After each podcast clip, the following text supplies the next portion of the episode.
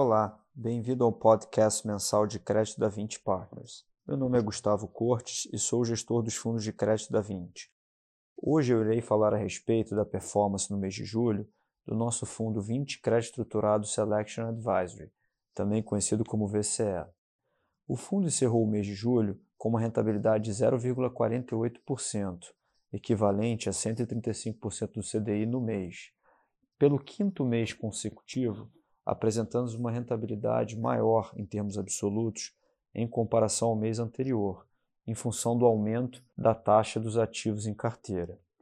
O fundo segue apresentando uma baixíssima volatilidade histórica, de apenas 0,06% neste ano.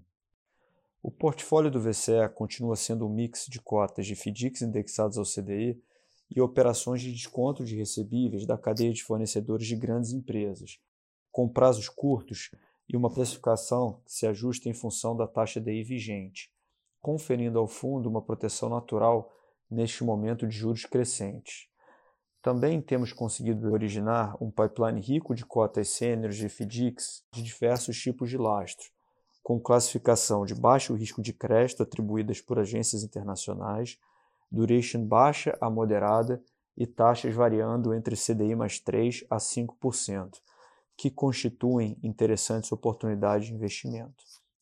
Seguimos aplicando uma política de investimentos conservadora, selecionando operações com uma boa relação retorno-risco e ampliando ainda mais a diversificação da nossa carteira.